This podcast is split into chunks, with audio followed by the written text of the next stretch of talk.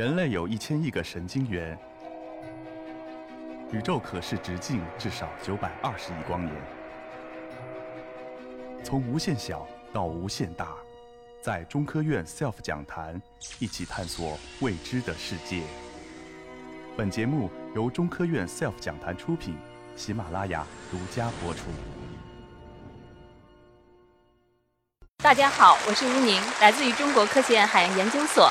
非常高兴，也非常荣幸能够来到格致论道，与大家分享我们在海洋药物领域当中的探索工作。人们都说海是有治愈力量的，那这蔚蓝的大海带给我们的不仅仅是面朝大海、春暖花开的心灵上的治愈，那么它蕴含的丰富的海洋生物药物资源，也带给我们身体上的治愈。我们华夏民族是一个非常智慧的民族，早在公元前三世纪就认识到了海洋生物的药用价值。并且呢，用它来治疗疾病。在《黄帝内经》当中有一则方剂记载：“四乌泽谷，一粒如丸。”那么该方剂呢，与鲍鱼汁共饮，可以治疗妇女血崩。那么到了秦汉时期，人们对海洋生物的药用价值认识的就更加深刻。于是，在《神农本草经》当中记录的具有明确药性的海洋生物药物就有十三种。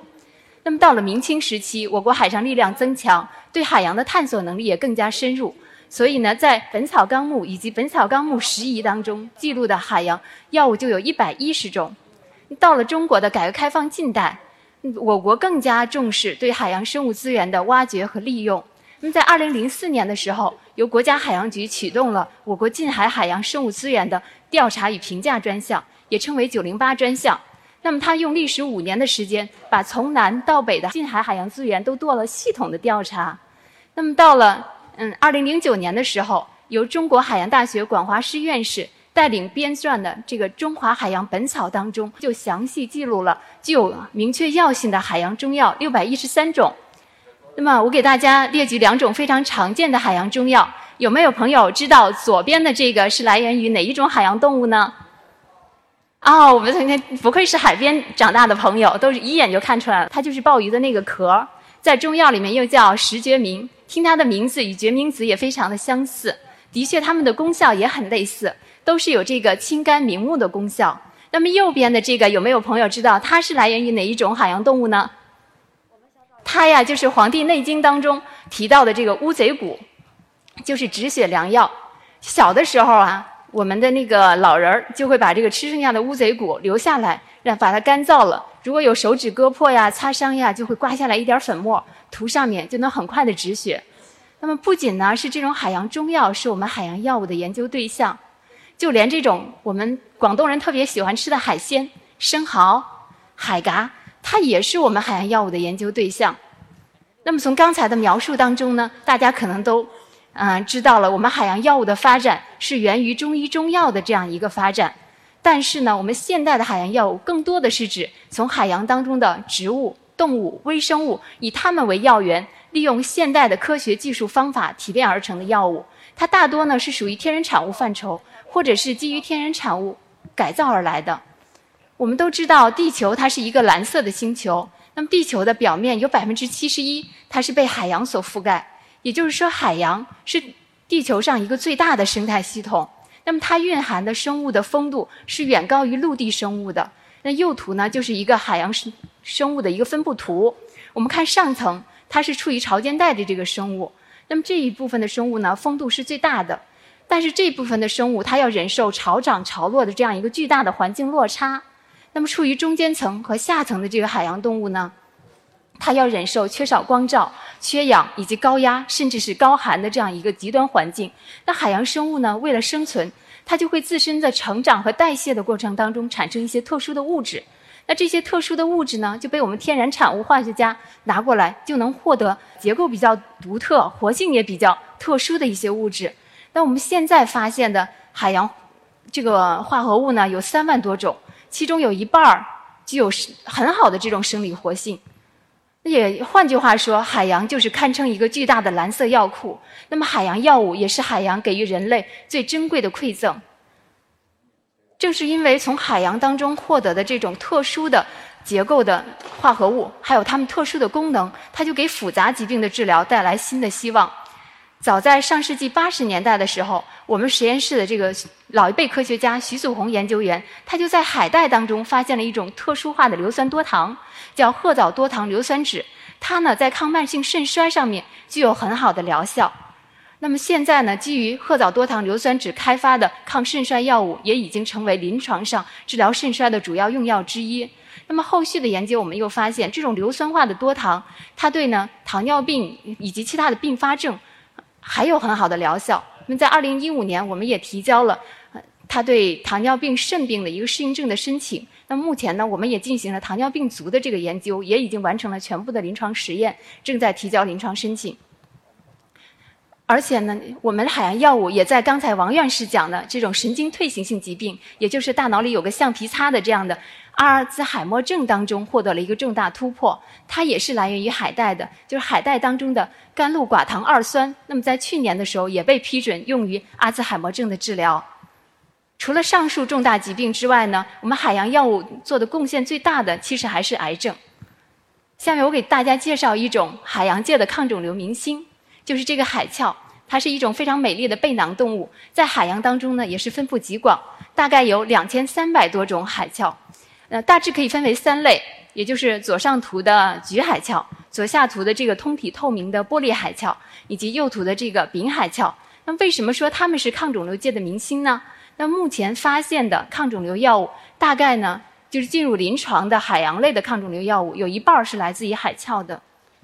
而且第一个被批准用于临床治疗的海洋抗肿瘤药物，也是来源于海鞘。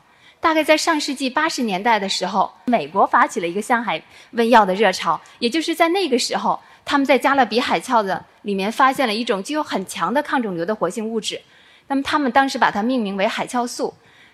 当时他们由于条件的限制，并没有拿到它的化学结构。直到一九九零年的时候，由美国伊利诺伊大学的 Ren Hart 教授，他就解析了它的化学结构。那么在一九九四年的时候呢？这个西班牙有一个制药公司叫 Farmarin，他就买了它的专利权。然后呢，他们想试图把它开发成一个抗肿瘤的新药。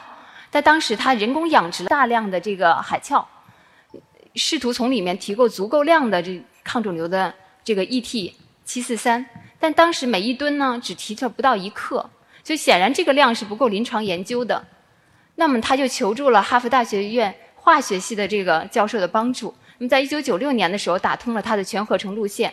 到了二零零七年，这个药物终于被欧盟批准用于软组织肉瘤的治疗。那我们看它的这个药物研发历程，它是六九年的时候活性被发现，但是呢，直到二零零七年才上市，中间经历了三十多年的这个过程。这也说明呢，我们海洋药物研发其实是比较困难的。第一，我们采样难，提取难，合成难。但是呢，这个药物的上市也给我们海洋药物研发的人。给了很大的信心，也就是说，我们是好的东西，有用的东西就一定会发光的。那么，海洋药物对于癌症的另外一个贡献呢，就是在癌症痛上面。我不知道周围有没有朋友或者是接触过肿瘤病人，大家应该都知道，影响肿瘤病人生存质量的一个很重要的原因就是疼痛。那么，据统计呢，有百分之五十五的。肿瘤病人他们经历过中度至重度的疼痛，那么有百分之六十六的癌症晚期患者或者转移瘤患者，他们经历了重度的疼痛。那么这个疼痛到底有多疼呢？如果我们把分娩的这种疼痛比喻成时肌痛，那么这个癌症晚期的这种疼痛就是持续性的时肌痛。那生产痛就可以随着婴儿的晚出呢得以缓解，但是这种疼痛它是无法缓解的。目前能缓解这种疼痛的呢，只有吗啡。那大家又知道，吗啡是一种依赖性成瘾性药物，所以呢，它随着实验实验时间的延长，它必须增加它的使用剂量。但是这种药物又在医院里面是严格管控的，所以呢，这么多年来，药学家一直在致力寻找，说有没有一种药物，它既可以止痛，但又不具有成瘾性呢？我们在这种美丽的这种贝壳类的鱼螺当中找到了答案。这个鱼螺呢，它有非常漂亮的外壳。在我们的南海海域当中，分布也极广。我们左图呢，就是这个鱼螺捕食小鱼的场景。就这种美丽的东西，它看上去并不那么善良。你看这个鱼螺捕食小鱼的时候，它会伸出它长长的舌吻。那么在它的舌吻上面呢，就会长着很多带毒的齿舌。一旦这个猎物靠近，它就会喷射出这些有毒的齿舌。一旦猎物被射中，那么就在短短的几秒钟之内呢，就会丧失意识，然后成为鱼螺的腹中餐。右图是一个被同伴杀死的鱼螺，放大以后呢，可以看到它身上有飞剑一样的齿舌。正是基于这种现象的观察，那么奥利维拉教授呢，他就开始致力于着手研究说这个毒素致死的原因。他呢，从这个毒素当中发现了几百种短肽，而且都具有神经毒性。他当时就想说，哎，这个能不能研发成药物？那么他的这个疑问呢，被他们实验室实习的一个小伙子，就是右上图的 Michael，他给解答了。当时呢，Michael 刚刚高中毕业，即将开始他的为期七年的 MD、PhD 的医学生涯，他就来到奥利维拉的实验室，想寻求一份实习的工作。那么奥利维拉呢，就把这个提纯短肽的工作交给了他。他呢也不负众望，在繁重的医学学习中生涯之外呢，他都在实验室里面做这个短肽的提取工作。他经历了七年，他终于让他找到了，就是这个伽马鱼螺毒素，也叫奇考诺肽。这个奇考诺肽它有惊人的止痛效力，它的止痛效果呢是吗啡的一千倍，但是却不具有成瘾性。所以呢，这就给广大的癌症。病人或者癌症患者带来了一个福音。那么奇考诺肽呢，也在二零零四年被美国的食品药品监督管理局批准用于镇痛的这个治疗。那前辈科学家这种孜孜不断的追求精神，也在激励着我们。那我们实验室团队主要关注于两类物质，一类呢就是从海藻当中来源的多糖或者是寡糖，一类呢就是从海洋动物当中来源的多肽或者寡肽。我们呢，除了关注刚才提到的在慢性肾衰还有糖尿病并发症上面的治疗之外呢，我们还关注着一种重大疾病，就是也是肿瘤，尤其是转移性肿瘤。那么大家可能都说了，说癌症研究了这么多年，癌症药物也这么多了，还有必要研发它的新药吗？那这个答案显然是非常有必要的，因为呢，癌症的复杂，它首先呢，它不是一个单一性疾病。世界上没有两片相同的树树叶，也没有两个完全一样的肿瘤病人。那么我们要做的呢，就是研发更多的药物，给临床医生更多的可供选择的药物。那肿瘤另外一个难治的原因呢，就是肿瘤的转移。那在脑部发现的肿瘤，它有可能不是脑部原发瘤，它有可能是从肺癌转移过去的，那它有可能也是从乳腺癌转移过去的，甚至有可能呢是从皮肤黑色素瘤转移过去的。这种转移性肿瘤呢，其实它更具有隐蔽性，更难被发觉。有研究报道，就是说，在结肠癌在比米粒还小的时候，也就是说比芝麻还小的时候呢，它就开始发生转移了。那么，这种肿瘤转移也是导致肿瘤治疗失败以及肿瘤死亡的一个重要原因。那么，我们就试图寻找说，海洋当中有没有一些活性物质，它能够抑制肿瘤细胞的转移呢？首先，我们在海鞘当中，萨氏海鞘当中发现了一个含有五十六个氨基酸的一个多肽，它呢其中含有十二个半胱氨酸，能够形成一个致密的空间结构。当我们用它来作用于癌细胞的时候，我们看右图，这个右图上面的 A 图是正常的一个癌细胞。当它作用了之后呢，这个癌细胞开始它周围的突触消失，细胞之间的连接也消失，细胞开始变圆。然后最后呢，它失去了它的转移性，然后慢慢的死亡。动物实验也表明，它能够很好的抑制肿瘤的生长和转移。那另外我们关注的一个海海洋动物就是这个文蛤。那为什么关注文蛤呢？就是一个是在经典古方当中都有说文蛤除瘤的这个记载，另外呢，就是在民间海边的民间还流传着说文蛤除瘤的这样的传说。并且我们观察这个蛤类生活的这个环境，它呢是生长在潮间带的，潮涨潮落，它要承受很大的环境落差。但是这个蛤却非常长寿。我不知道大家有没有看过那个报道，说世界上最长寿的动物不是海龟，是是蛤。只要去年发现了一个，它叫明的这个蛤，它已经活了五百零七岁。那么它最终死亡的原因呢，是因为我们科学家要拿它做实验，搞清楚它到底活了多少岁。也也就是说明呢，这个这个蛤类。它可能有很强的抗逆性，所以我们就决定用蛤来做实验了。但这中间呢，其实还有一个有趣儿的事儿，就是呢，我们和大家一样，我们要是说这个拿这个蛤做实验，那一蛤一打开就是肉，我们就拿这个肉先做实验。那么经历了两年的时间，我们终于在这个肉里面找到了一个抗肿瘤活性还挺好的一个蛋白。但是它含量特别低，在一吨当中也就得到了几克。但是我们做这个肉的时候，会把这个体液挤出来，这样一吨就产生了这种两大桶的体液。这体液怎么处理呢？我们当时也好奇，说这里面到底有什么呢？就测了一下它的蛋白浓度，哎，发现它蛋白浓度还是蛮高的。然然后又把它的粗体物去测了一下抗肿瘤活性，就发现，哎，它的抗肿瘤活性比肉里面还要好。然后接着呢，我们就用这个体液，然后来追踪它的活性，就分离得到了一个多肽，我们管它叫 MML。它在抑制肿瘤转移上面呢，也就有很好的疗效。那说到这儿，大家可能都疑惑了，说以后我要是做文革的时候，我是炒呢还是蒸呢？啊，其实呢，无论是炒还是蒸都好。炒呢可能更入味儿，蒸呢可能更好的能保存它的营养素。但无论是炒还是蒸，其实我们都不能够达到说吃文革就能防癌的这个目的，因为它的含量还真是太低了。那我们从文革当中。获得这个 M I M L，我们作用于肺癌细胞的时候，我们就发现，哎，它就是把这个细胞从它的生长的原位，然后一下子呢，就让它突触也消失了，细胞好像从一个煎鸡蛋变成了一个煮鸡蛋，然后慢慢的皱缩，开始失去了它的转移能力，并且慢慢的死亡。那动物实验也表明，它能够很好的抑制这个小鼠的肿瘤的生长和转移。那么随着对肿癌症转移的这个研究的深入，我们发现，单单抑制肿瘤细胞的转移能力还不能够完全抑制肿瘤的转移。那这个肿瘤的转移呢，它还需要合适的土壤。这个就是在1889年英国医生 Stephen Paget 提出来的肿瘤转移的种子土壤学说。他说呢，肿瘤细胞具有向全身转移的能力，但是它在何种土壤当中定植下来，一定是取决于这个土壤是否适合生生存。那么这个土壤也就是相当于肿瘤生长的微环境，这是第一次提出了肿瘤微环境的这个概念。那我们说肿瘤微环境指的是什么呢？我们看这个图，这就是肿瘤生长的一个环境。